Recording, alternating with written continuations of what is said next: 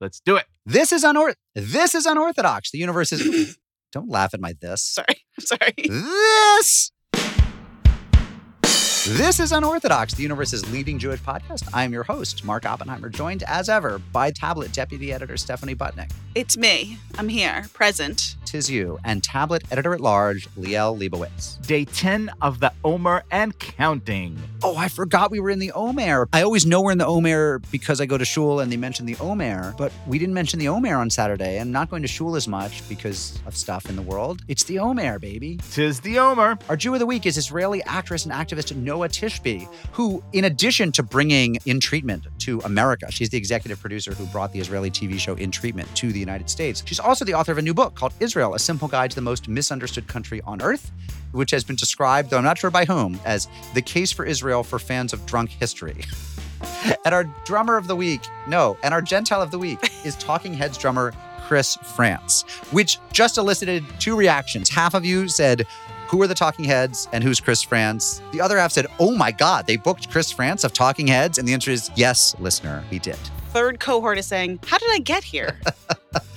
Before we get to that, for those who don't know what the Omer is, let's say you've joined this podcast since the last Omer and you're not an Orthodox Jew or a really nerdy conservative or reform or other Jew. Liel, you- what's the Omer, baby? You count the 50 days between Passover and Shavuot leading up. It's like, you know how you, when you're a kid, you count the days down to your birthday? Here we count the days to receiving the Torah. And there's something really kind of amazing about it. You sort of like prepare. It's like 10 days, it's like 20 days, 40 days, 46 days, like until this great big festival of Shavuot where you stay up all night, you eat dairy products, and you celebrate receiving the Torah. and this is all symbolic because on Passover, we left Egypt and then wander the desert for 40 years. We didn't want to wait 40 years for Shavuot. So we've, we've sort of like made that nice. What is it, 49, 50 days? Yeah, they brought in a management consultant. So originally they're going to do 40 years.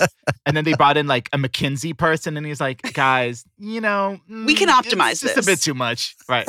We can cut costs. No golden calf this time. Bronze calf. And for those of you, you, you who, who may have heard that thing about dairy treats, that's right. On Shavuot, in several weeks now, it is traditional to eat dairy. There are assorted theories on why that is. But if you're looking to plug into observance, if you're looking to ratchet it up a little bit this year, you know, go online, find a cheesecake recipe. That's like the Jewiest thing you could be doing right now. Or just count the Omer. It's so much fun to like every night have just like a little moment and be like, 11 days. One often does it with the children. You go in as they're drifting off to sleep and tousle their hair, and you say a prayer that's like, Blessed are you, Lord our God, for commanding us to count the Omer on this, the 17th night of the Omer. And the next night it's like, on this, the 18th night of the Omer. And they know that when they get to 50, there's cheesecake and command. There's a slice of cheesecake for them. and they get to stay up all night. No, I like this a lot. And and what comes up every year is, you know, someone was created something that was counting the Homer, Homer Simpson. So it was like a Homer. Simpsons themed Omer counting.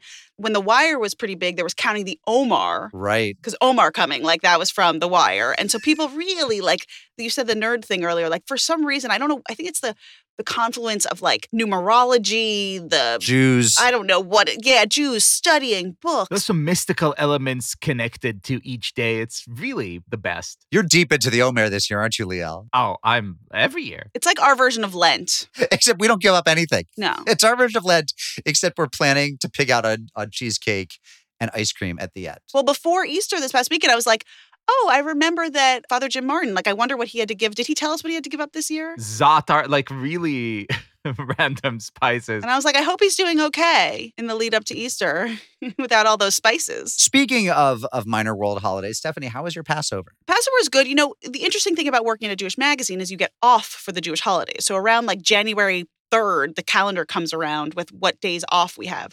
I will say we had one half day and one full day off for Passover. Usually you get like a little bit more. Depends how the holidays break, right? A lot of them were on like the first Seder was on Saturday night. So we didn't have that many days off. But I did look ahead to September and tablet works like three days in September. It's just like sweeps. You're like, I love Shavuos break. That's always my favorite thing because it's like two days off in the middle of May. And I, I guess I say this as someone who does not traditionally observe these holidays. So they are actually days off. And I realize my privilege because I know a lot of people have to take all those days off from work. Is that an Allison Janney line from the West Wing being like, are these holidays real? All these Jewish holidays that people have to take off. So I'm, I am sympathetic to the plight of people who have to use their paid time off, their vacation days on Jewish holidays. I have the reverse problem. So here on the Upper West Side, the fun thing to note, you know, Tishrei is still still ways away, but walking around on Sunday evening, the number of people, basically you could tell spot the Jew because everyone who was Jewish was walking around with four or five or six huge trays of pizza because God forbid we have not had carbohydrates in like four days, like whatever, eight days that, you know, Passover is like, oh my God, it is now halachically incumbent upon us to eat these two extra large pies. It was amazing to see lines like out the door in every pizza parlor. It's just beautiful. I do say that next year for Passover, I think we should get into the Gebroxt debate. Oh my God. We never really dove into that. So that's if you eat stuff that fakes, that sort of pretend leavened, like matzo balls. Can you do that? Can you can you fake out God by Can you wet any shred of matzah? And some observant Jews would say, nope, cannot. No matzah brai for them. I want a full exposition on this next year because there are people who like take real, real pains to ensure that none of their matzah gets wet at all, which happens when it goes in your mouth, right? How do we deal with that? And by the way, the fact that there is still not a good punk band called Gebrocht is like just just a huge oversight. the Gebrochters, Chris Frantz should start a new band called Gebrocht. Gebrocht and Roll. that would be something if you had Talking Heads, Tom Tom Club, and Gebracht. We could talk to Bram Presser from Yidcore. I feel like Gebrocht might be up their alley. And then we'll get also into shatnez maybe next year also, the wool and linen prohibitions. I like how you're making our podcast more and more religious as the years go on, Stephanie. Like by the time we're into Shotnez, the fabrics that we can mix in in our clothes according to Torah, at that point you're moving to Bnei Brak. Well, what's what's the difference between aluminum foil saran wrap? Like it's, it's all the same thing. We're just going deeper in. It's all the same Talmudic endless We're debate. running out of debates and drama for our Facebook group. I will say that the the Passover the, the Passover that sounds very Christian. Passover was great because it brought us a lot more autocorrect fails. I want to share some with you. This is my new favorite thing. As listeners know, we are obsessed with when your phone writes something Jewish and it spits out something that is completely not Jewish, usually very entertaining. So our listeners have been compiling them in our Facebook group, which is amazing. And so Grace Ellen Von Hoff says, I, a Dutch Jew, made a vegan version of gefilte fish this year. I didn't realize I had my Dutch keyboard on when I was texting my sister-in-law about it, and it autocorrected as gefuckte fish. she says she's going to start a new business. I love this. My favorite thing is that all the people are like, "Yeah, can, can I have the recipe though for your vegan gefuckte yeah. fish? like, I want that vegan gefuckte fish recipe." From the people who brought you the impossible burger comes the gefuckte fish. And then this comes in from Haley Schulman. She was trying to write chametz, aka leavened bread, and it kept autocorrecting. You know when something keeps autocorrecting, you you like try to type it again and you miss it. It kept changing to gamers. So she was like had some conversation. She's like, you know, it's not unkosher for Pesach like gamers, like talking about kitniyot in some text chain. And then she says gamers, not gamers, haha. But like she clearly didn't realize it autocorrected again. And she's like, you know, so you could bring it with you and it wouldn't make the place unkosher, even if they won't eat it. You could bring kitniyot. Whoever she's talking to replies very normally, like doesn't acknowledge it. She's like, yeah, I guess we'll just bring it. I have some berries too. And then Ariel says, wow, I just realized it autocorrected twice from Hametz to gamers. LOL. And her interlocutor responds, intertextutor responds, I think it's an autocorrect to share with the unorthodox Facebook group. We are out there. So I'm really happy. And then this is a non Passover related one, but Ilana Wiesel said, Today I wrote Rafua Shalema, which means get well. Today I wrote Rafua Shalema and it was autocorrected to refuse Selena. And like I would never refuse anything about Selena. I would never refuse to watch Selena. We're Team Ariana all the way. We're Demi Lovato. Refuse Selena. I think that's great. I think it's Ladino, actually. That's actually how they say it in Ladino. In my world, the only news is I've been tabulating the results of the Jewish Name of the Year contest, and I am here to announce that the two finalists. You are the Ernst and Young briefcase wielding accountant, Mark Oppenheimer. It is true. the, the briefcase is currently, excuse me, while I unhandcuff the briefcase from my wrist. And let me just say, before I announce this, that it seemed fitting that the finalists would be one super old school Yiddish name representing the Eastern bracket as it happened, like straight out of the Lower East Side, oh, Or Eastern Europe. Lower Eastern Ukraine. Lower Eastern Kiev. And one super new agey slam together mashup of a, a Jewish American female name. And those names are Muthel Dimshitz and Trudy Hope Schlomowitz. And this is your last chance. And I would like you, and here's the thing we've had so many votes. We actually know which has had more votes going on throughout this process through Facebook, through emails to us. What I need at this point, at this point, it gets a little more qualitative, a little more like what's in your kishkas. I need some emails to me at Moppenheimer at tabletmag.com, explaining in a qualitative, almost essayistic way, almost theological, why Trudy Hope Schlomowitz or Muthel Dimschitz. Maybe there's a backstory to one of them. Maybe you have an idea of who this person is. The crazier, the better. Email me, Moppenheimer at tabletmag.com, Trudy Hope Schlomowitz or Muthel Dimschitz.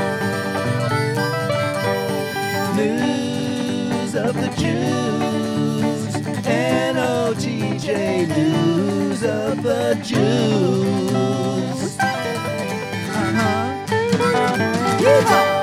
News of the Jews. Liel, do you have any news of the Jews for us this week? Do I ever have news of the Jews? So, do you know this uh, Nordic concept of Hygge?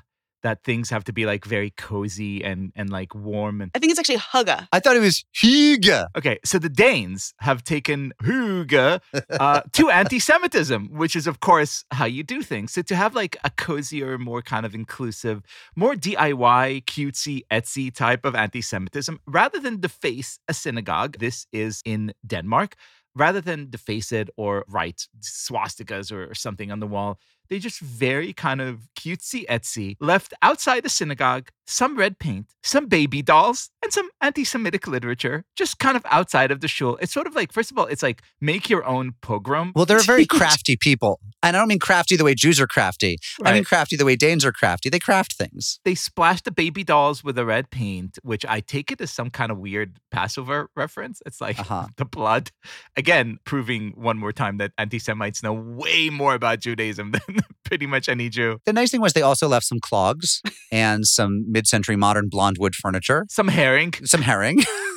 it was a it was a whole smorgasbord of Danish culture. If you're going to perpetrate anti Semitic attacks, we want more of this Etsy vibe, please. Totally. I will say that JTA informs us that this is likely traceable to the Nordic resistance movement, which I kind of think of it as like a Nordic track where you like add your resistance. It's actually a neo-Nazi group, not not like a workout trend. Their quads are very strong. These people have a history of harassing Jews on Jewish holidays, and they basically published on their website a photo of said display, said sort of like nativity scene of all the the bloody babies. I thought you were going to say they published on their website a calendar of Jewish holidays. Like, guys, we have to harass them for for some Gedalia. Their form of harassment is saying, What's the deal with two day Yontif? One wasn't enough. No, they love two day Yontif. That's two days for trolling Jews. And and are they counting the Omer? What do they do about fast days? At least someone's paying attention to the Jewish calendar. I'm sorry, I'm going to get in trouble. Stephanie, you're totally right. Like, if these anti Semites were for real, we're in the midst of a 50 day Omer counting. What? They can't leave something outside the synagogue in Copenhagen every day for 50 days. They have no Sitzfleisch. They have no stick to itiveness. Guys, it's actually worse. It was outside of a cemetery, but I actually think that it's less upsetting to Jews. Outside a synagogue is bad. Outside a cemetery is, I feel like one degree removed. I would like actually all of our Danish Jews to write in and tell us like actually what's going on here. It's Denmark and Passover. And so they left a taunt saying, Haha, it's Pesach, so you can't have a Danish. Ooh. I'm sorry. Oh wow. I'll be here all week. Chametz drop. Well, from the bad to the good, Stephanie, you want to give us some signs of life in, in the Jewosphere? So your iPhone may still never understand what Hametz is or Rafua Shlema, but your Duolingo app, this is news, by the way, this is news that everyone has been emailed like six times by a grandparent or an older relative. Duolingo, which is the, apparently it's the world's largest language learning app, they just unveiled Yiddish. A first Yiddish course. And this is thanks to Meena Viswanath. She is the daughter and granddaughter of Yiddish scholars. And so she is the person who basically helped them with how to get Yiddish onto Duolingo. Of course, there is a lot of drama when you add, I guess, any language, but particularly a Jewish language, because there's secular Yiddish and then there's like religious Yiddish spoken by Hasidic people who speak it in their homes. And so it sounds like there's like a tension between like which Duolingo Yiddish are you going to get. So I think it was really, really hard, amazing undertaking. I will say that they're doing a lot of very funny promotion. And apparently, if you start the Duolingo Yiddish course, you can get a free bagel at places like Katz's Deli and, and Manny's Cafeteria in Chicago. So you walk in, you show them the app. No, it's better. You place your order in Yiddish. Oh my You place your order in Yiddish. I don't quite know who's getting a bagel at Katz's Deli, but like if you go to Katz's Deli and you place your order in Yiddish, I feel like you're going to get a lot of blank stares. but I love this idea. I want to say one more thing about the family behind this Duolingo Yiddish explosion. So basically, Meena Viswanath, as we mentioned, is the person who sort of helped Duolingo with bringing Yiddish to to the app Her mother was on the show. Her mother is Gitl Schaechter Viswanath, who edited the comprehensive English Yiddish dictionary. She's actually featured in our newest Jewish encyclopedia. She helped us with these fun, like Yiddish terms for modern words, like locavore or like staycation, you know, like words that would have never existed, but she sort of helped us create them.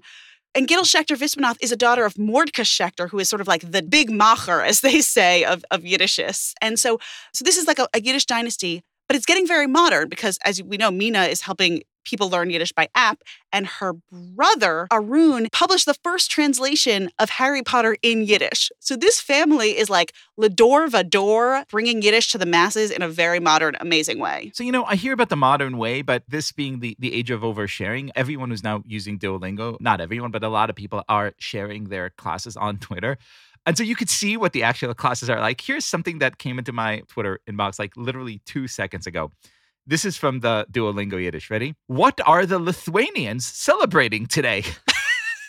that, you know, forgive me for not feeling very modern here. It's like, excuse me, what time is the pogrom? Are these chickens properly slaughtered? Here's the problem with turning it all over to one family, like all of the of Yiddish continuity, turning it over to the Schaechters. I actually have it on strong authority.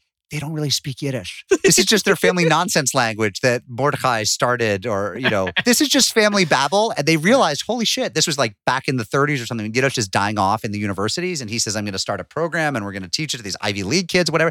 He's just like, I can tell them anything. They'll believe anything's Yiddish. Excuse me, is this your emu? it's, a, it's a combination of of Elvish, Esperanto, Schaechter family babble, and like stoner talk that is now being picked up at government mule concerts by the grandchild. I mean, it's not Yiddish at all. Half of it is just Jay Z lyric fed through Google Translate. They're convincing tens of th- it's like Edward Lear. Lear- It's you know the Owl and the Pussycat. It's Runcible Spoons. They're convincing tens of thousands of people this is Yiddish. It's not. It's not Yiddish. Here's the problem. It's like if I want Duolingo to work for me, I want to know like how do I order a bacon cheeseburger in Yiddish? Is that possible? Is that does the language stretch to accommodate those modern needs? I'm sure it does. Give me a double trafe. Does Duolingo can you get it on Shabbat? Like can you open the app? I mean, I feel like we there's a lot of like Talmudic disputation to happen here. Can I just hop here in a second? It's Josh, the producer. I first learned about this when my 16 year old was like, Dad, can we do this Duolingo thing together so we can go get free bagels places? But I pulled up the description on their website of what it actually says, and it is absolutely hysterical. First of all, they'll tell you that you'll learn to pronounce it using the Hungarian Yiddish dialect. Oh, the Hungarian. Psh, I'm out. No, it's the Satmar. They're using secular spellings, but Satmar pronunciations. They've talked about this. You'll learn Yiddish grammar, and of course, you'll learn how to place a perfect order for a bagel and a schmear. It right in the text. Jesus. It's Schmiertsky. By the way, to our anti Semitic listeners who are, are obsessed with Jews and think we could take over the world, we can't even agree on like which pronunciation to put on our Yiddish app. Guys, we're fine. Don't worry about it. They, they do finish with you'll be shepping nachas in no time. Which nobody says. No, they're they're like I just want to schlep nachos free when I order them in Yiddish. Right. Do you know I learned the term Shep Nachas was my one of my most goyish professors in grad school, one of my most goyish Christian history professors ever. Super, super, super wasp. He was the one who said when my grandfather came to my uh, my robing for getting my PhD, he said to me, he said, "Oh, I bet your grandfather is shepping Nachas today." And I thought, what? Nobody said that ever, ever. You said like grandpa is on his eighth marriage. He's been shipping nachas for a really long time. Different grandpa, but yeah. So shepping nachas is like you're very proud of something. So nachas. Right. But a lot of people say like, oh, I have such nachas seeing you up there on the bima. Right, people use Nachas, but nobody fucking sheps it. I will say that if anyone wants to get the free bagel without the Duolingo, I can tell you, I, I see the photo, the promotional photo. Kennick Hubin a bagel mit schmirkies. See what I'm saying? Fake Yiddish. I have to say, I am one of those sort of like stereotypical young Jews who about 10 years ago enrolled in a class at the Workman Circle, like adult beginner Yiddish. And I like, I did it. I was like, I need to know the language of my forebears. And And you are fluent to this day. it was really hard. I had learned German first. I was about to say if the only there was any other language that your forebears spoken and like wrote an important book in for all to read. And now we're all learning the fake Yiddish promoted by the Schaechter family. They might sue us, but I think it's true. I think it's Schaechter family babble. And everyone, if you are learning Yiddish on Duolingo, send us screenshots, send us your Yiddish autocorrect fails. We want to know it all. Get those bagels, schmear it up. Isn't schmear a Yiddish word? So they claim, but again, I don't think it sounds too Too perfect. American goyish, like schmear. It's Too just schmagegi. yeah, it's too schmagegi.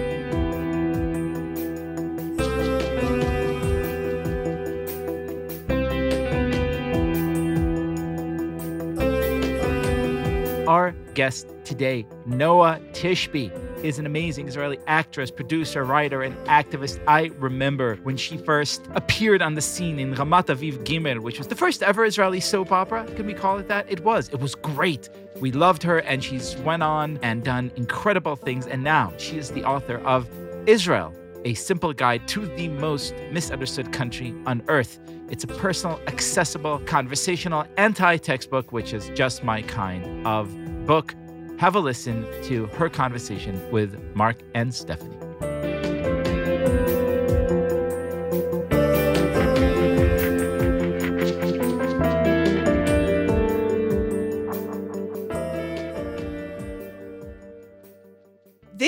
Is exciting. Right now, right here, we are live on the Zoom with Noa Tishby. She's an Israeli actress, writer, producer, activist. Her latest project is decidedly un Hollywood. It's a book called Israel, a simple guide to the most misunderstood country on earth.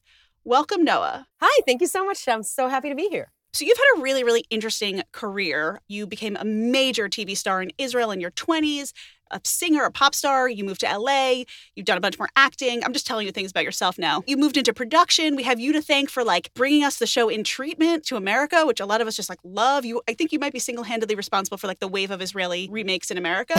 so before we get started on anything about your book, I mean, to me, you've always sort of straddled America and Israel in a really interesting way. You've lived here for a while now. You sort of have a great window into both of those things. Is that correct? So I always joke that I'm 100% American, 100% Israeli. So I was born and raised in Israel. It's a very Zionist family. I moved to the States, but I didn't really move to the state because when people ask me like when did you move? I'm like did i? I don't know.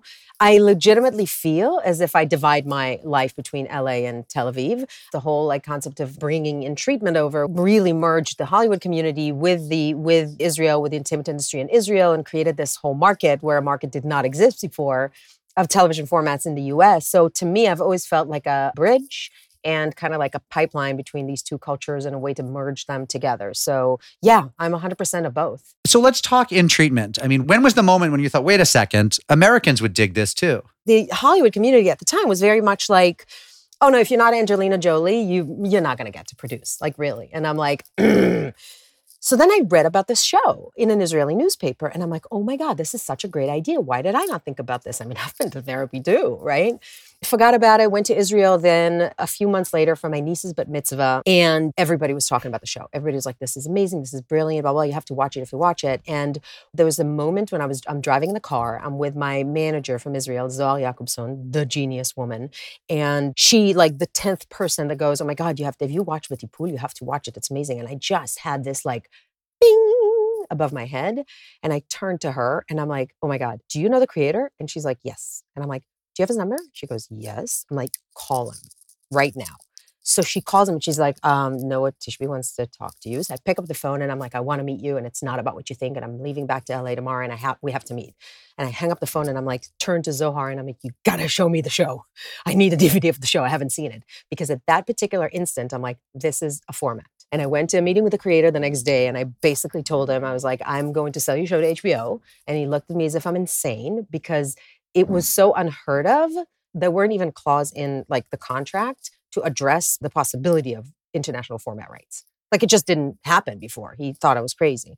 So that was the moment. It worked out really well. We did three seasons, 145 episodes, 12 Emmys and Golden Globe nominations, a Peabody Award, and we're just shooting fourth season. And it's and it created this market of Israeli television formats in the US and a huge bipollination of Israel and Hollywood the entertainment community. Huge. So whereas before executives in Hollywood were like, Israel, what? Like when I first call people up and I'm like, I have a show from Israel, they're like, good for you. now everyone's like, that's what we want. Exactly. And now you basically have a show from Israel. Come on in for a meeting. By the way, we had Ayelet Zurer on the show a few weeks ago, and she was in the original Israeli version of In Treatment. She's obviously been in a bunch of stuff. She's in Losing Alice now. We sort of asked her to describe the differences of working in Hollywood versus Israel. And she the thing she said was like, you know, in Hollywood, everyone has their roles. In Israel, like the lighting guy will tell you what he thinks you should do about like your lines. A hundred percent true. A hundred percent true. You're on a photo shoot in Israel, and this is amazing, by the way, because it's. I mean, look, the creativity there is insane. You're on a photo shoot in Israel, and in the middle of the photo shoot, the hairstylist would come over and be like, "Stop, stop, stop! Wait, wait, wait!" and turn to the photographer be like, "I don't think this light is good. Why don't we change things around?" And the thing is that the photographer would listen and be like, "Oh, that's actually a good idea," or shut up. It's a terrible idea. But it's very straight up and very kind of collaborative. So she couldn't be more true. She's absolutely 100% true on that. My question for you is like, so you became this cultural bridge. Like, when did it become more serious, right? Like, when did Israel become this thing that you realized you had to sort of defend, explain? How soon in your time in America did that sort of become your side thing? My, my side thing that then became my thing thing. Yeah. It was pretty quick. It was pretty quickly after I moved to the States that I realized that people have no idea what Israel's about. That was like years ago. So it was even worse at the time. I tell this story in my book about this a couple of months after I moved to the States, hanging out with a bunch of our friends, and this one actress coming up to me and like asking me if my family is okay with me being modern without a hijab, like dead straight. And I was shocked. And I she was like well educated and successful already and all that. So I didn't take it to mean, oh my God, what an idiot she is. I took it to mean, oh my God, we have a serious problem. Like if this person who's so well versed in the world is legitimately thinking that that's the case with Israel, well, what are we doing here? So then I found myself kind of like unofficially talking to my friends, drawing like maps on like napkins at dinner parties. Like I found myself kind of like getting dragged into it. Wherever something was going on in the news, I had people calling me up and telling me like, "Can you explain this to us?" and whatever. I became kind of like the person to go to within within our friends. But the major change happened in the events of the flotilla, the Mavi Marmara in 2011 which I also talk about in the book. So it was like 11 o'clock at night, and I was sitting on my computer and like browsing Twitter, which was like new and whatever. And by then, I was already like deep into, you know, my advocacy hobby of mine, right? So I knew that we have a lot of problems, but it wasn't like a thing that I was doing. And I saw the word Israel in Turkish was trending. And I'm like, this is effed. This is not good. right. And I found out, I saw very quickly that the news about what had happened on the flotilla became from what it was, which was a bunch of like radicals embedding themselves with a bunch of like peace activists trying to break a blockade, which was put on Gaza by Israel and Egypt to stop a terrorist organization, turned into Israel, just hopped on a love boat and killed a bunch of people. And I got really freaked out because I understood that what was perceived before as like, oh, we just have a bad Hasbara kind of thing Mhm. Is going to turn into like a actual security threat, existential threat for the country. Because I saw how quickly news was spreading and there was like no fact checking or, or nothing. I got very concerned. I started like troll fighting with people on Twitter, which I don't do anymore and haven't for years. I met a group of people that were like minded and, you know, Jews, non Jews, whatever. And we formed the first online advocacy and rapid response organization in the world that was dedicated to spreading truth about, about Israel. And that was when it became a massive part of my purpose in life, my passion, my identity. And it's kind of, it started within as the years went by to be like, no, actually, everything I've done before is in order to do this. Are there people who are mean to you about it? No, not mean, not mean. And I'm also, I don't care what they say. Do you know what I mean? People are like, Did you lose parts because you were so vocal about Israel? And I'm like, I don't care. And if I have, fine. F that. I don't care. I was able to very quickly, hand in hand with in treatment, transform at least the C level executive of Hollywood and the production teams and everybody around and creative team, writers, producers, executive producers to transform their mind and their point of view about Israel. And I'm just like slow and steady win the race. I'm just going to continue doing what I have to do because I think it's unbelievably important. This is like to come against the single consistent democracy in the Middle East is a betrayal of American values, Western values, and insanity all around. So if I need to be the one to be out there and explain it to people because I have a better accent than like a bunch of other ambassadors and, and people that have been sent to do Hasbara in, in America in the past, fine, I'll do that. It is amazing when they send bad husbarists. Will you guys define that word for our listeners? Sure, that's propaganda, right? I mean, that sounds loaded, but that is what it means, right? Hasbara? No, has, uh, has, hasbir is to, to, from the word to explain. And it's kind of like the Israeli PR. It's, I think it's the uh, the diplomatic corps. I thought it was used even by Israelis as like, you know, the government line. Not at all. I think cynically it, c- it can get taken like that. But I think fundamentally it's just like spreading the good word about Israel. My point stands, which is sometimes Israel sends people who can barely speak English to do Hasbara. That is not untrue. Unfortunately. And I've had many issues with that. And I actually do point that out in the book. And I write that like the Israeli public relations sometimes throughout the history of the last, oh, I don't know, since Abba Eban and Bibi Netanyahu, Bibi in the UN, right? Sounding like, a, you know, a, a middle aged white man, which I love them all. I don't have a problem with them at all. But then, you know, whatever former military would be like, Israel has the right to defend itself. I mean, you're much more glamorous than like what we usually get. This book is much more like accessible. I mean, it is about marketing, and you understand that as someone who packages shows and gives them to people. Like, how much does your entertainment background help you be a better advocate? I think it accidentally did. Well, not accidentally, because you bring everything you are to everything that you do. So I started this process because I deciphered a way to talk to people about Israel such that they understand, specifically to liberals. I, I was able to, after years of traveling in those circles, those are my friends, those are people that I hang out with, and sitting with them and talking to them, hearing their problems and addressing it one by one with a cunning use of facts. I was able to find a way to just explain it such that they understand it. So it wasn't so much about marketing to me. It was just I'm just going to bring my voice. So how does that how does that go? What are some conversations where you feel there's been a misunderstanding and you're going to like use your cunning Jewish ways with facts? The cunning use of facts. I'm actually quoting Eddie Izzard there. I'd like to give him some props because he's genius. I didn't he know said that. that. in one. Oh yeah, well he said it in, in a different context in one of his. Um, I think in Dress to Kill. Look, the bottom line is this: if you are an activist and you have an opinion about Israel, but you can't tell me the difference between the Palestinian Authority and Hamas, shut up Hmm. don't have an opinion unless you have the facts. And that was something that it got me very annoyed.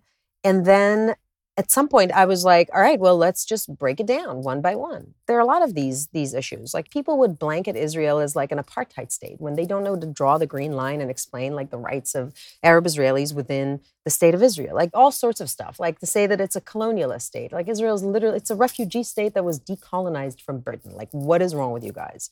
So there's a lot of a lot of these things, a lot of these like kind of hot topics that come up.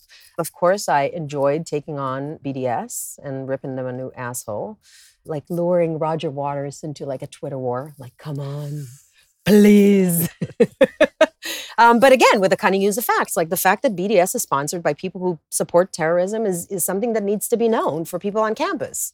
Jews, non-Jews, like you need to know who's sponsoring your innocent campus organization. So a lot of the problem, I will say, with a lot of my friends, they feel Bibi is a huge problem. So I've, I have a double-barreled question. One, I want to know what you think of Bibi. And number two, I want you to explain the Israeli election to us, election number four, Coming up to five. in 72 seconds, coming up to five in 72 seconds or fewer. Uh, shit show, balagan, and a clusterfuck. There we go. See, she's good at packaging. There you go. Good packaging. Balagan, clusterfuck. So, uh, in terms of Israeli politics, I made sure for like years and years and years to never actually endorse a candidate, never publicly say who I support, who I vote for. I want to make sure that everybody knows I am a Zionist. I'm also pro Palestinian. I'm pro Israel. I'm staunch on defense.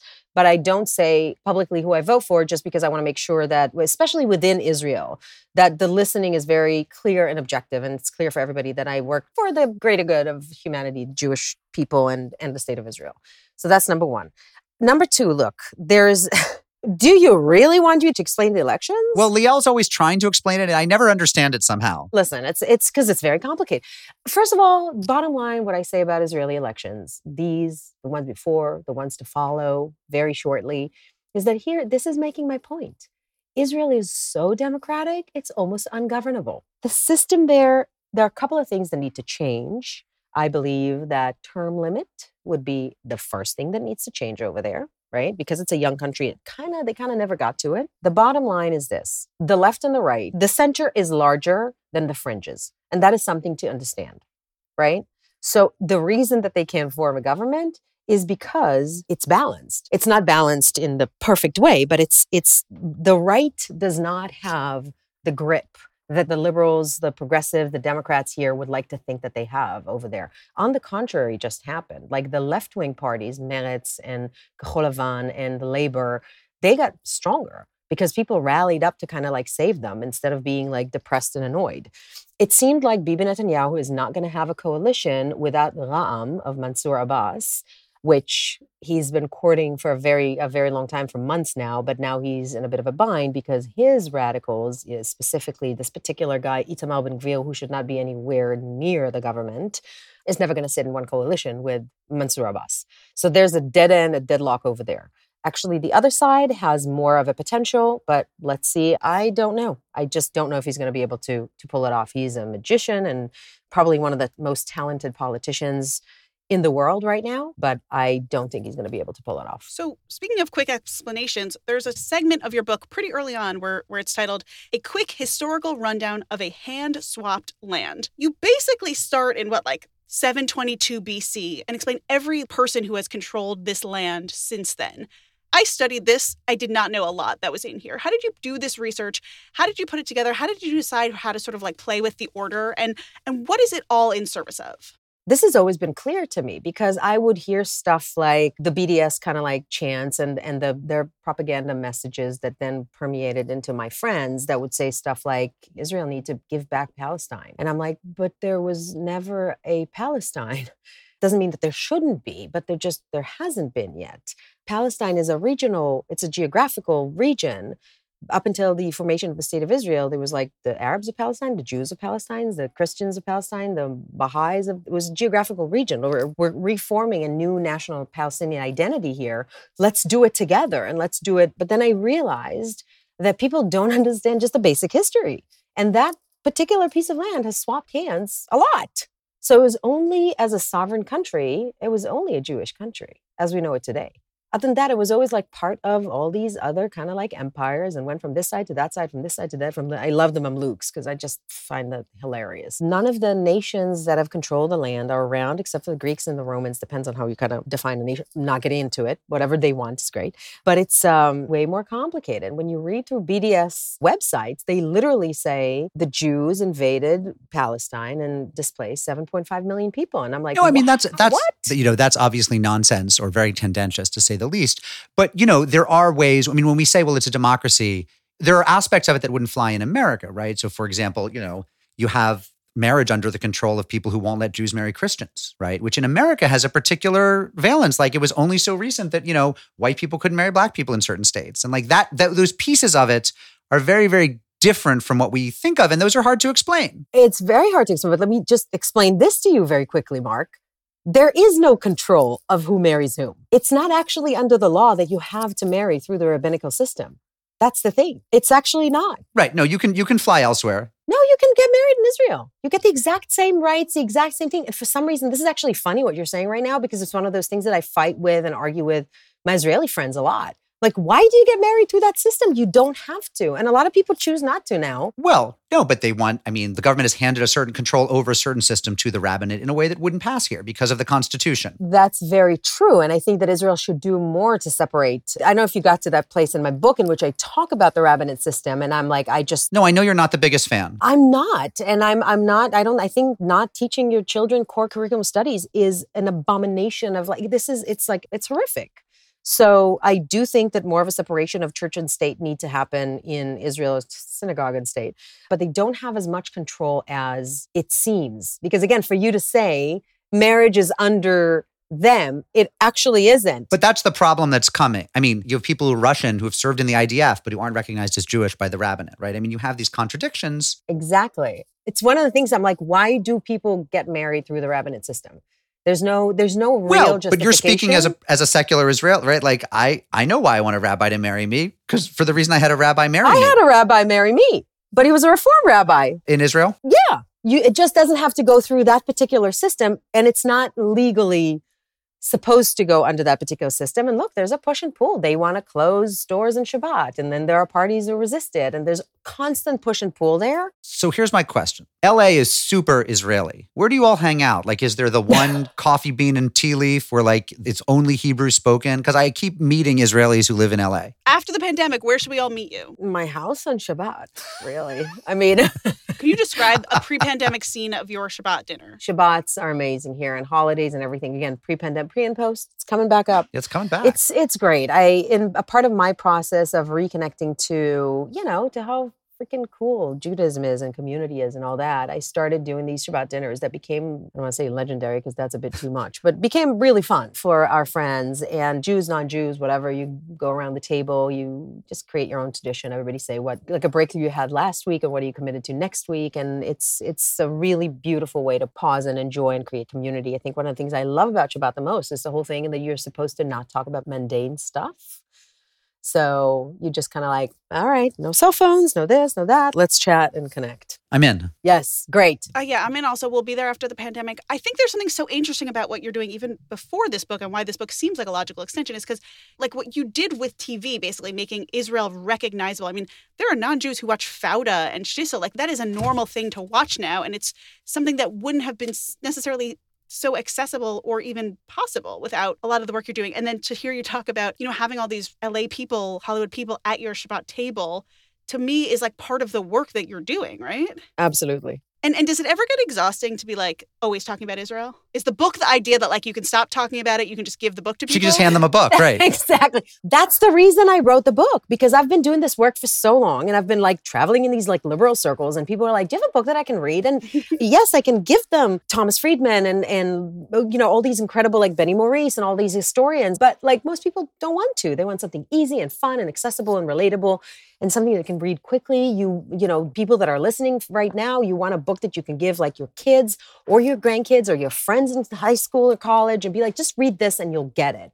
I kept looking for that book and looking for it over and over and over again. I couldn't find it. And I'm like, at some point, I'm like, all right, I'm just going to write it then. And Tablet is doing a special giveaway of your book. We're giving away a lot of copies. Um, and so our listeners can enter this contest to win a copy of Noa Tishby's new book, Israel, A Simple Guide to the Most Misunderstood Country on Earth. Noa, it is a pleasure chatting with you. We'll see you at your Shabbat dinner. Just let us know the date. We'll be there. Yes, please. And we won't talk about anything mundane Great. or Israel. no, I can always talk about Israel. This is this kind of it's kind of like an obsession. Somebody has to do it, and you are doing the work. Thank you so much for being on Unorthodox. Thank you so much for having me. This was so much fun. Was the wonderful Noa Tishby. Her book, Israel, A Simple Guide to the Most Misunderstood Country, is out now. We're actually doing a special giveaway this book, so check out the show notes for information on how to enter to win a free copy.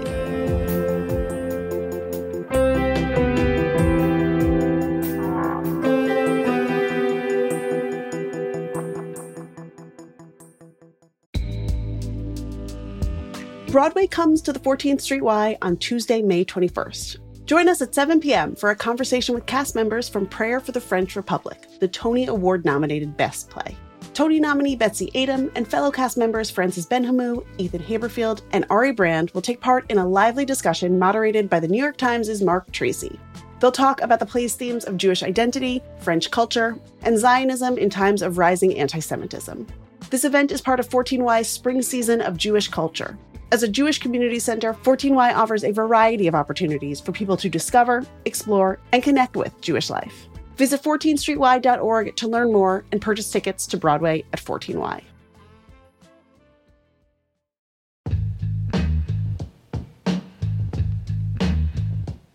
Hey J Crew, it is time for some pod biz.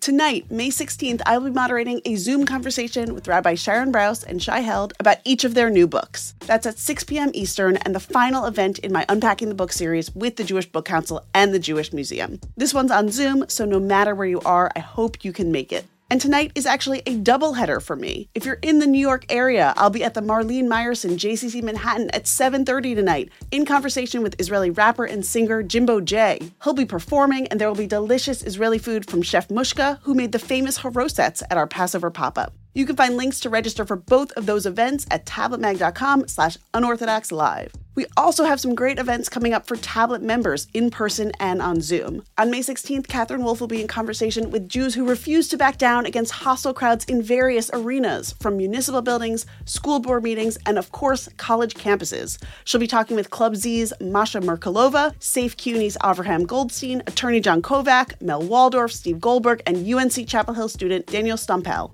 Also, coming up, a warm and intimate Zoom for those who have lost friendships since October 7th. That's on May 21st and will be a great chance to connect and meet new people. And on May 30th, an in person tablet meetup in Washington, D.C., hosted by Tablet's executive editor Wayne Hoffman and Catherine Wolf. That'll be at Char Bar at 6 p.m. You can become a tablet member at tabletm.ag slash UO member and get more information about all of these events. Okay, back to the show.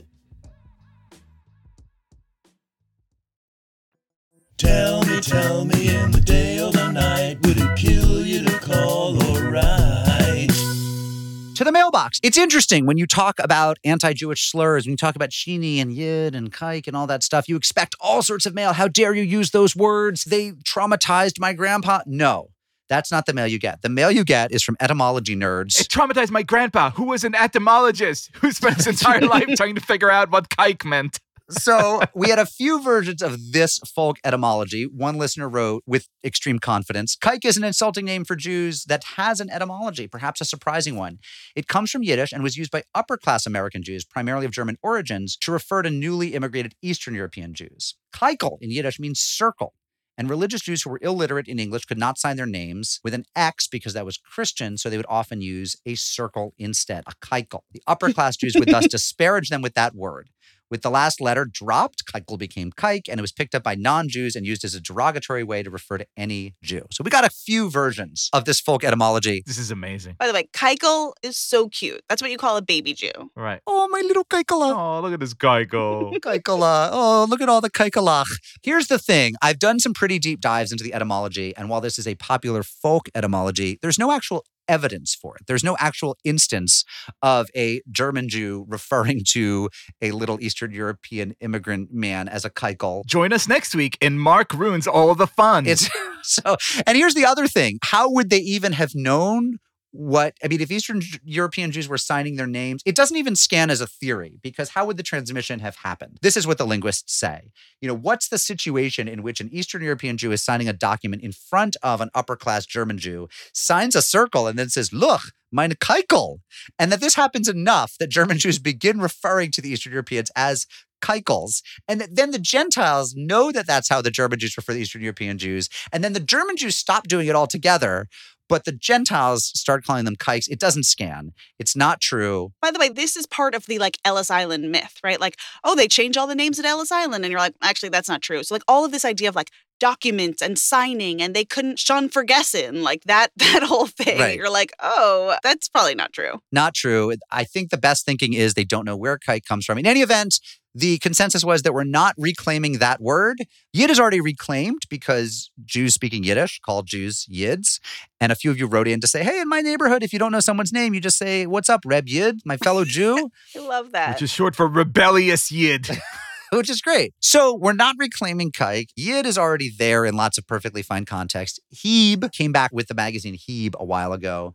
Someone wrote in to point out that we actually have already reclaimed Jew because 100 years ago, we were Hebrews. If you were answering a pollster's question, you know, are you this? What's your religion? Are you this? This is, you were of the Hebrew persuasion. And that's why you had like the YMHA, the Young Men's Hebrew Association, the 92nd Street Y. So it's actually Jew that came back to replace Hebrew. so you would say that Jews will replace Us. us, Hebrews. Sorry. I'm sorry. You basically set me up for that.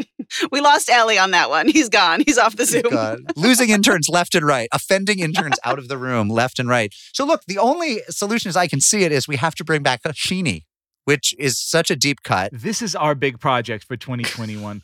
People, please join us. In this whole thread, I want to thank Facebook group member Daniel Goldberg for pointing us to the all-time great Onion headline: "Redskins kike owner refuses to change team's offensive name." Which is uh, the Onion at its finest in its former glory before it was bought by a hedge fund. And I think that we want to end with a public service. So our first public service is we're bringing back Sheeny. That's the pro- if, if we do nothing else this year besides count the Omer. What about Jaime? I like Jaime. I don't like Sheeny. I don't know. I'm kind of on Team Sheeny. It's so funny. Who's that actress? Ali Sheeny? Is that her name? Ali Sheedy. It is now. Sheedy. Sheedy. She was in the Breakfast Club. I need etymology of Sheeny before I sign on for this. So someone bring that in for me, please, next week.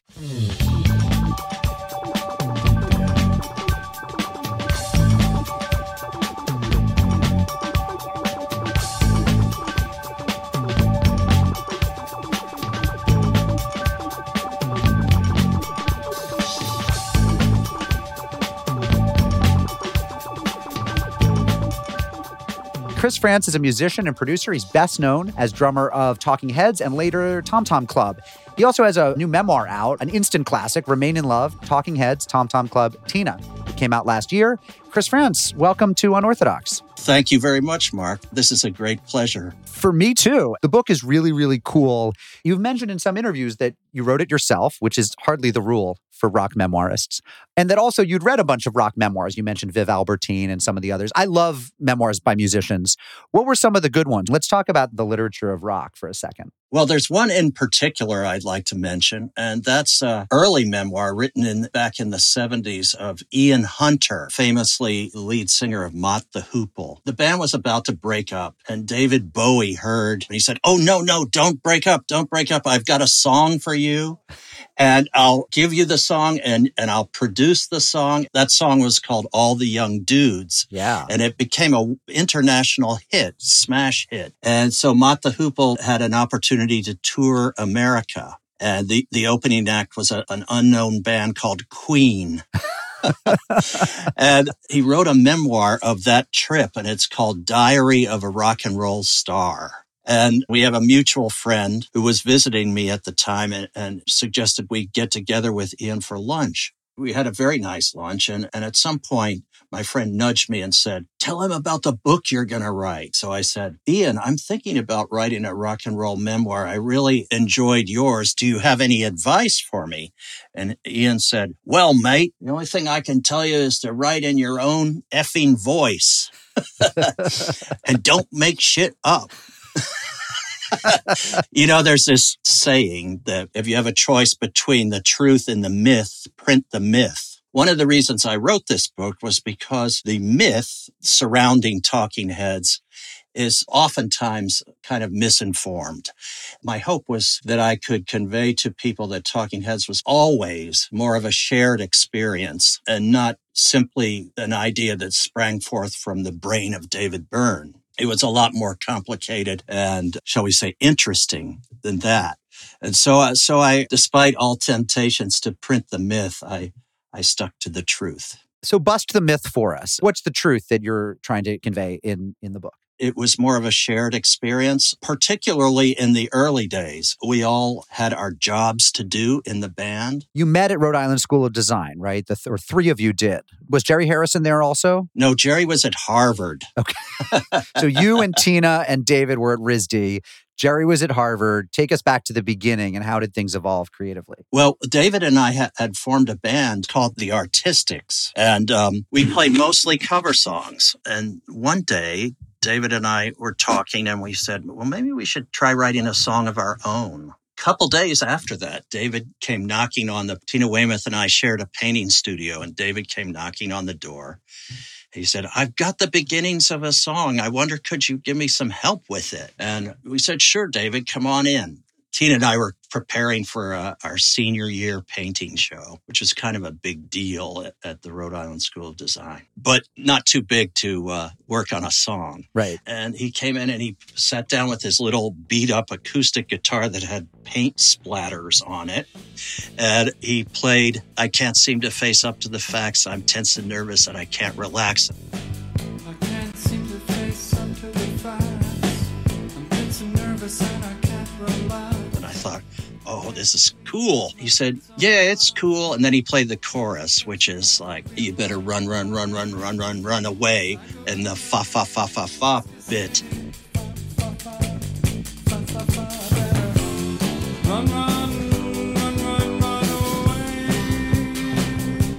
And I thought, oh, this is super. This is like a mashup of Otis Redding and the Velvet Underground. And he said, well, I'd like to add some more verses and I'd like the middle section of the song, the middle eight, to be in a foreign language because I think that would connote some kind of psychotic break on the, the part of the narrator. So I said, well, you know, Tina, her mother is French, and French was always spoken in the home, and she spent a lot of time in France. She could easily write it in French. And Tina said, Yeah. And she sat down and she wrote the Ce qu'elle a dit ce soir là part in about, well, less than an hour.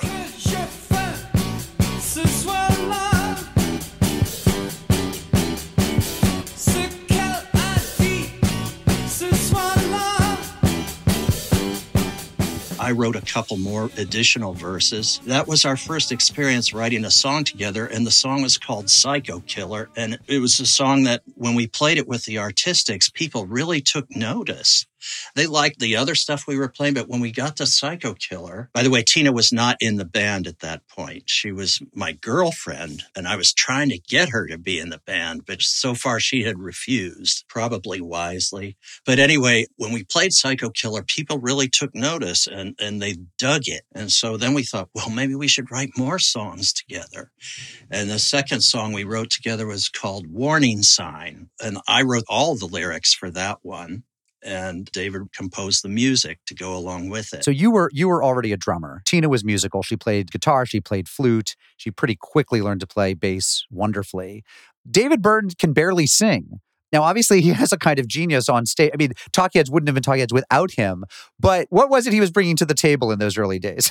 Well, the same thing he brings to the table now. He is a star performer. When he gets on stage, you can't take your eyes off of David Byrne because he will literally stop at nothing to get your attention. And I realized that very early on from playing with him. You know, he had something very different from, say, uh, John Lennon or Mick Jagger or Right. Roger Daltrey of The Who. It was a different type of thing completely.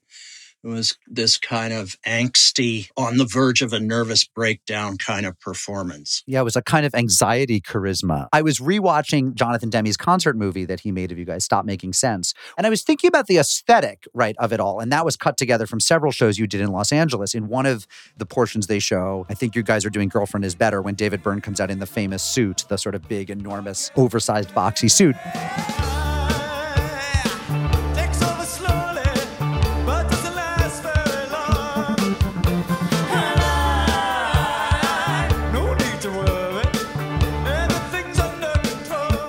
I was looking at you. You're sitting behind the drums in like an Izod polo shirt.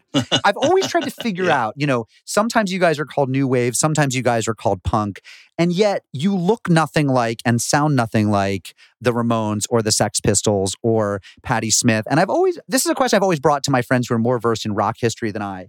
What exactly did you all have in common other than the fact that you played at CBGB's and, and other downtown New York clubs? I mean, you were looking like the ultimate square behind that drum set. And yet you guys were grouped historically with people who were like piercing their noses with safety pins and spitting on their fans. So what was the unified spirit? It really was CBGB's. We were very fortunate that when we moved from Providence, Rhode Island, to New York City, the first thing I did was visit a friend of mine who lives on Bond Street, caddy corner across the Bowery from CBGB's. And the first day I was there in New York, he said, Chris, I know you're interested in starting a band. There's something going on over at that place, CBGB's. You should Huh. check it out. This was the fall of 1974. And I went, and the first band I saw there was the Ramones. Wow. They were just getting started, and they would actually stop and have arguments on stage in the middle of their songs. Like Dee Dee would say, No, Johnny, I don't want to play. I don't want to go down to the basement. I want to play. I don't want to walk around with you.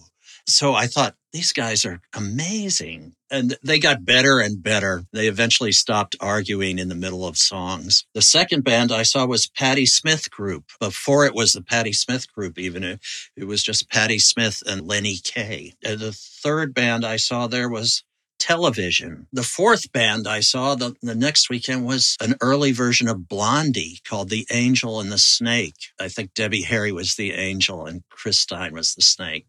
I actually loved them so much that I screwed up my courage and David was standing behind me. I walked up to Debbie Harry and I said, Look, David Byrne and I are starting a band together. Would you be interested in singing with us? Because she was so good. Right. She was clearly going to be a star. Debbie said very sweetly, Well, I've already got a band, but I'd love it if you bought me a drink.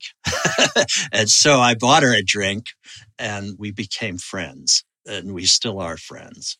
But so I saw those four bands, each one of them really interesting and each one completely different from the other. So to answer your question, what the bands that were called punk and then later on new wave didn't necessarily sound anything like the other punk and new wave bands. Although in England it became there became a sort of sameness. No, I mean in America you would hear Blondie referred to as punk. You'd hear the Go Go's referred to as punk.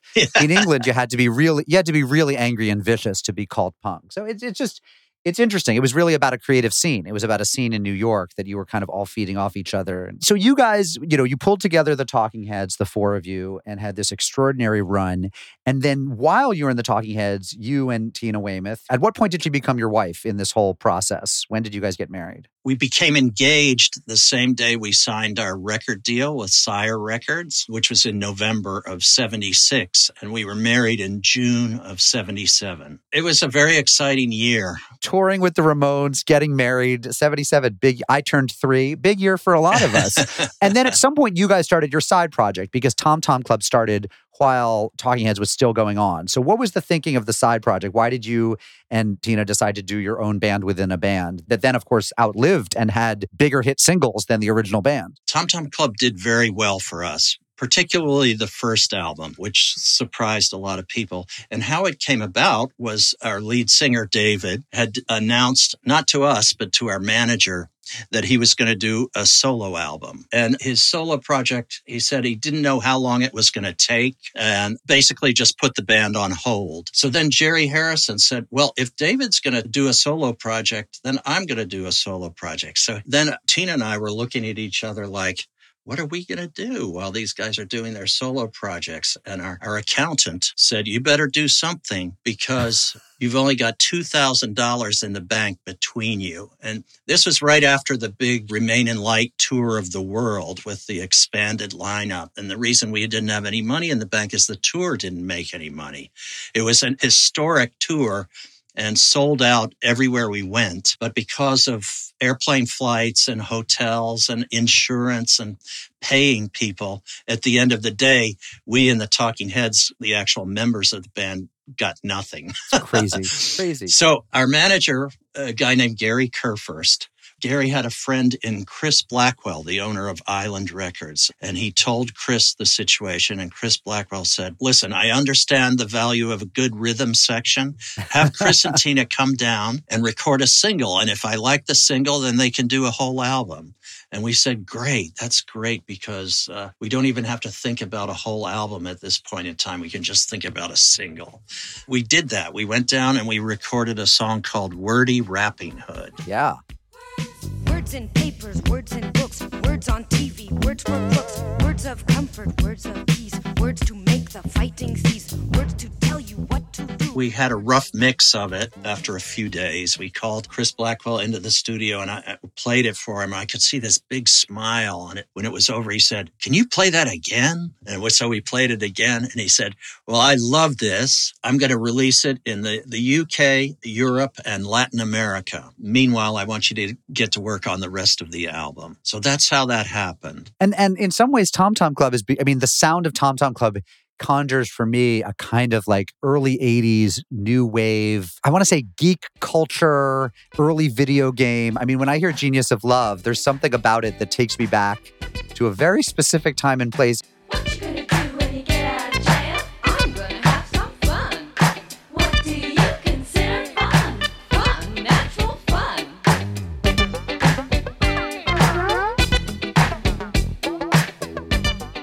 in my you, of course you weren't a child. You were a grown-up making this video. But for me as a child it captures a certain slice of early 80s culture that probably had nothing to do with what you had in mind. Well, we did have a Pac Man in the recreation room of the studio. see yes it's like it's like the best video game music you ever you ever heard. Our motivation was to make a record that our friends at the Mud Club and Danceteria and Paradise Garage, these New York nightclubs, right. a record that would get played by the DJs, and our friends would say, Oh wow, have you heard this new one that Chris and Tina did? So that was our motivation and and it really worked. The song was a hit. and they were serious dance music. They you could dance to them in a way that Talking Heads was not really necessarily dance music. You end up being really influential in a couple different spheres.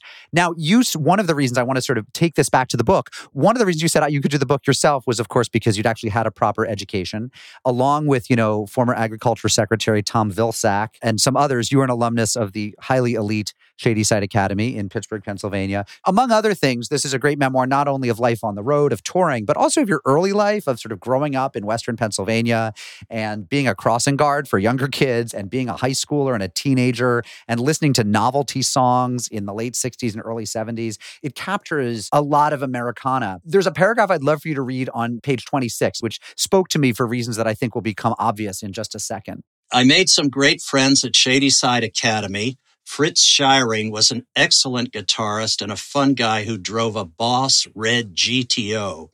Dan Arnheim was a cheeky yet brilliant writer and actor, and Bill Oppenheimer from Mobile, Alabama, regaled us with stories from the deep south. All right. So you remember all of these people, including my uncle Bill Oppenheimer, my dad's little brother. So I have to ask, what was Uncle Bill like back then? What, do you remember him well? Yes, I remember him very well. I grew up in Kentucky, which is not nearly as deep south geographically as Alabama, but we understood each other and uh, the pros and cons of being from the deep south. We would talk about things like duck hunting. Uh huh. yes.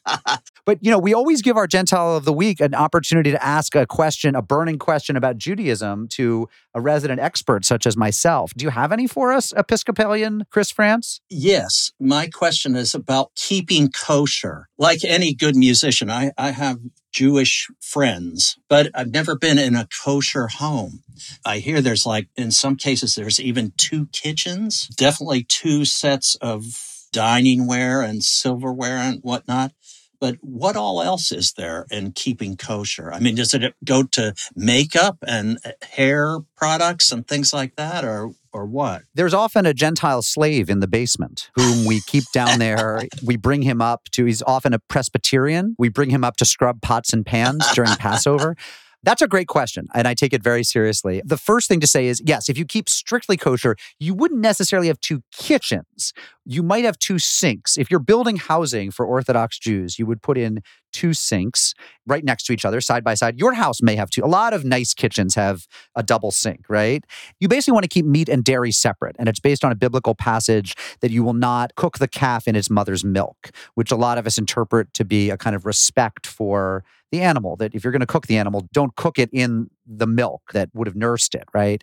So you want to keep meat and dairy separate. So you would have often separate sinks so that if you have a meat meal, you wash the dishes in that sink. If you have a dairy meal, you wash the dishes in that sink. And you uh, would have two sets of dishes and two sets of, of silverware. And then for Passover, you might have a whole other set because on Passover, you don't want to use, when you're not eating leavened bread, you don't want to use any dishes that have had, you know, leavened products on them. So there are, will often be like three sets of, or even four sets of dishes and two sinks. But that's kind of it. Yeah. I mean, I imagine that if you're trying to keep kosher, you wouldn't want any hair products that would have pork or shellfish in them because you don't eat any pork or shellfish. But I'm not aware of any hair products that do have pork or shellfish in them. So that would be new terrain for me. But actually, there is discussion among the Orthodox rabbis about do your pets, can you have non kosher stuff in your house? So can you feed your pets dog food that might have pork product in it? And I think generally the answer is yes, that it's not about the purity of the household. It's really about the purity of what you take into your body. So, look, I've just given you what I think is my best answer. Our listeners will certainly call in or email us and, and they will refine my answer even more. But does that suffice? Separate sink, separate dishes? Thank you very much, Mark. I, I have a much better understanding now. Wonderful. The important thing is when you come, and maybe you'll come visit us sometime the next time Uncle Bill is up here and we'll have you over. The important thing is Jews do enjoy liquor, almost all of which is kosher. So a nice bottle of scotch is an appropriate gift for a Jewish household. Excellent. What's the next project? What are you working on now? We're about to release for Record Store Day a, a Tom Tom Club album that was never available on vinyl. We made an album with Tom Tom Club in the year 2000 called The Good, the Bad, and the Funky, which somehow or another a lot of people didn't notice that we had released it. So this is nice. It, it's available on beautiful colored vinyl with the original cover, but big. And I'm working, I'm, I just bought a bunch of art supplies. I'm going to do a book which will be illustrated by me. I have two beagles that I adore, and Tina and I take them with us to Europe when we travel to Europe. And Poppy, the older dog, has crossed the Atlantic 24 times. So she's a seasoned traveler. And I'm going to write a book about this my travels with Poppy and Kiki. And the people that we meet in our travels also. Well, this is terrific. The book is Remain in Love, Talking Heads, Tom Tom Club, Tina. It came out last year, but still available everywhere you find fine books. Chris Frantz, drummer, producer, illustrator, beagle owner. Thank you for being our Gentile of the Week. Oh, it's a great pleasure, Mark. Thank you.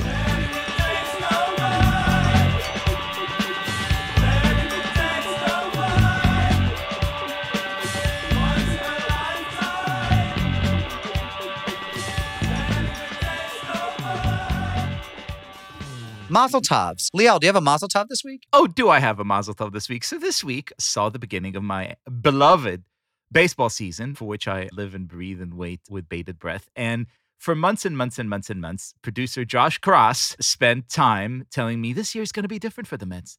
They were bought by Steve Cohen, don't you know? They now have money, don't you know? They'll be good this year, don't you know? First freaking game of the season. Jacob DeGrom walks out looking great. After 77 perfect pitches, for some reason, is removed. Mets collapse in the eighth. Nothing changes. They are still a catastrophic disaster of a team, and I love them for it. And I cannot wait for a season's worth of heartbreak, failure, and disappointment. Let's go, Mets. So, just a comment on sports fandom. And I used to be a huge sports fan. I still enjoy watching sports with my daughter Rebecca. It's it's a nice social bonding thing. But you know, I'm not going to sit down and watch a game by myself. I'm reminded. I was doing all this research on Philip Roth recently for a piece I was writing, and his friend Benjamin Taylor wrote a memoir of their friendship that came out last year. Really nice book. And one of the great lines is he once asked Philip Roth, "What do you think it is with the Jews? Like what the Nobel the inventions, the theory of relativity, the success, the atom bomb? How do we do it?" And Roth said, he said, Well, Ben, we are the people who, millennium after millennium, century after century, decade after decade, year after year, night after night, went to bed sober. That was his theory. Just like, don't be alcoholics. It's amazing what you can do. I sometimes feel, and I know there are people who are very triggered by this because they want to think that Jews drink as much as anyone else. And in fact, there are some theories that the idea that Jews don't drink was an old anti Semitic canard. Like, you can't trust them because they don't drink alcohol anyway. Sometimes I feel like any productivity I have in this world is because I don't lose like three hours a night to watching sports. And I just want to say I'm in awe of people who can do it. Can I tell you? I do both. I'm a pretty productive fellow. I spend about three hours a night both drinking and watching sports at the same time. It's great. And then you start your reading and writing. I know. right. I'm just saying I don't have it in me. By the time you finish the game, you are so full of hate and rage and resentment towards the world. You just have so much energy to invest back in the universe. So you would call that self care. Yes. Oh, I have a mazel tov to one of my favorite little babies, baby Sam Rudnick, current baby Sam, future Sammy, maybe. He turned six months. He's my best friend Irene's little baby, and her husband Ben, too. to me, his little schmooly. Little Shmuley Rudnick. I love him so much. I'm going to meet him soon, hopefully. My Mazel Tov, keeping with the kitty vibe, two of them, two friends and schoolmates have had babies recently. Emily Rock and Brett Kupfer had baby Jonah. And our friends Sam Purdy and Emma Sokoloff Rubin and daughter Miriam Purdy had a son, Asher Purdy. Asher, Jonah, we're getting like Sam, mm, like we're getting a good sense of what Yeah. what the what the kids are being named this year. Call me when we get to Yechezkel. Rachmiel. Guys, I know two baby Rachmiels, one of whom is known as Rocky. So there we go.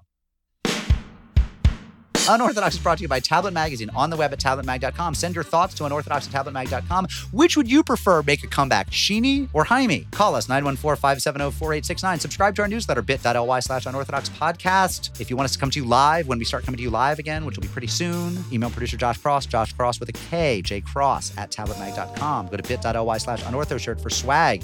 Follow us on Instagram or Twitter or join our Facebook group. Our show is produced by Josh Kross and Sarah Fredman Ader. Our associate producer is Robert Scaramuccia. Our tablet fellow is Ellie Blyer. Artwork by Esther Werdiger. Our theme music is by Golem, online at golemrocks.com. And our mailbox theme is by Steve Barton. Aaron Katz oversees our Geniza and rabbinic supervision by Rabbi Emily Barton of Tifereth Israel Synagogue in Des Moines, Iowa. We come to you again from the scattered locations of Tablet Studios.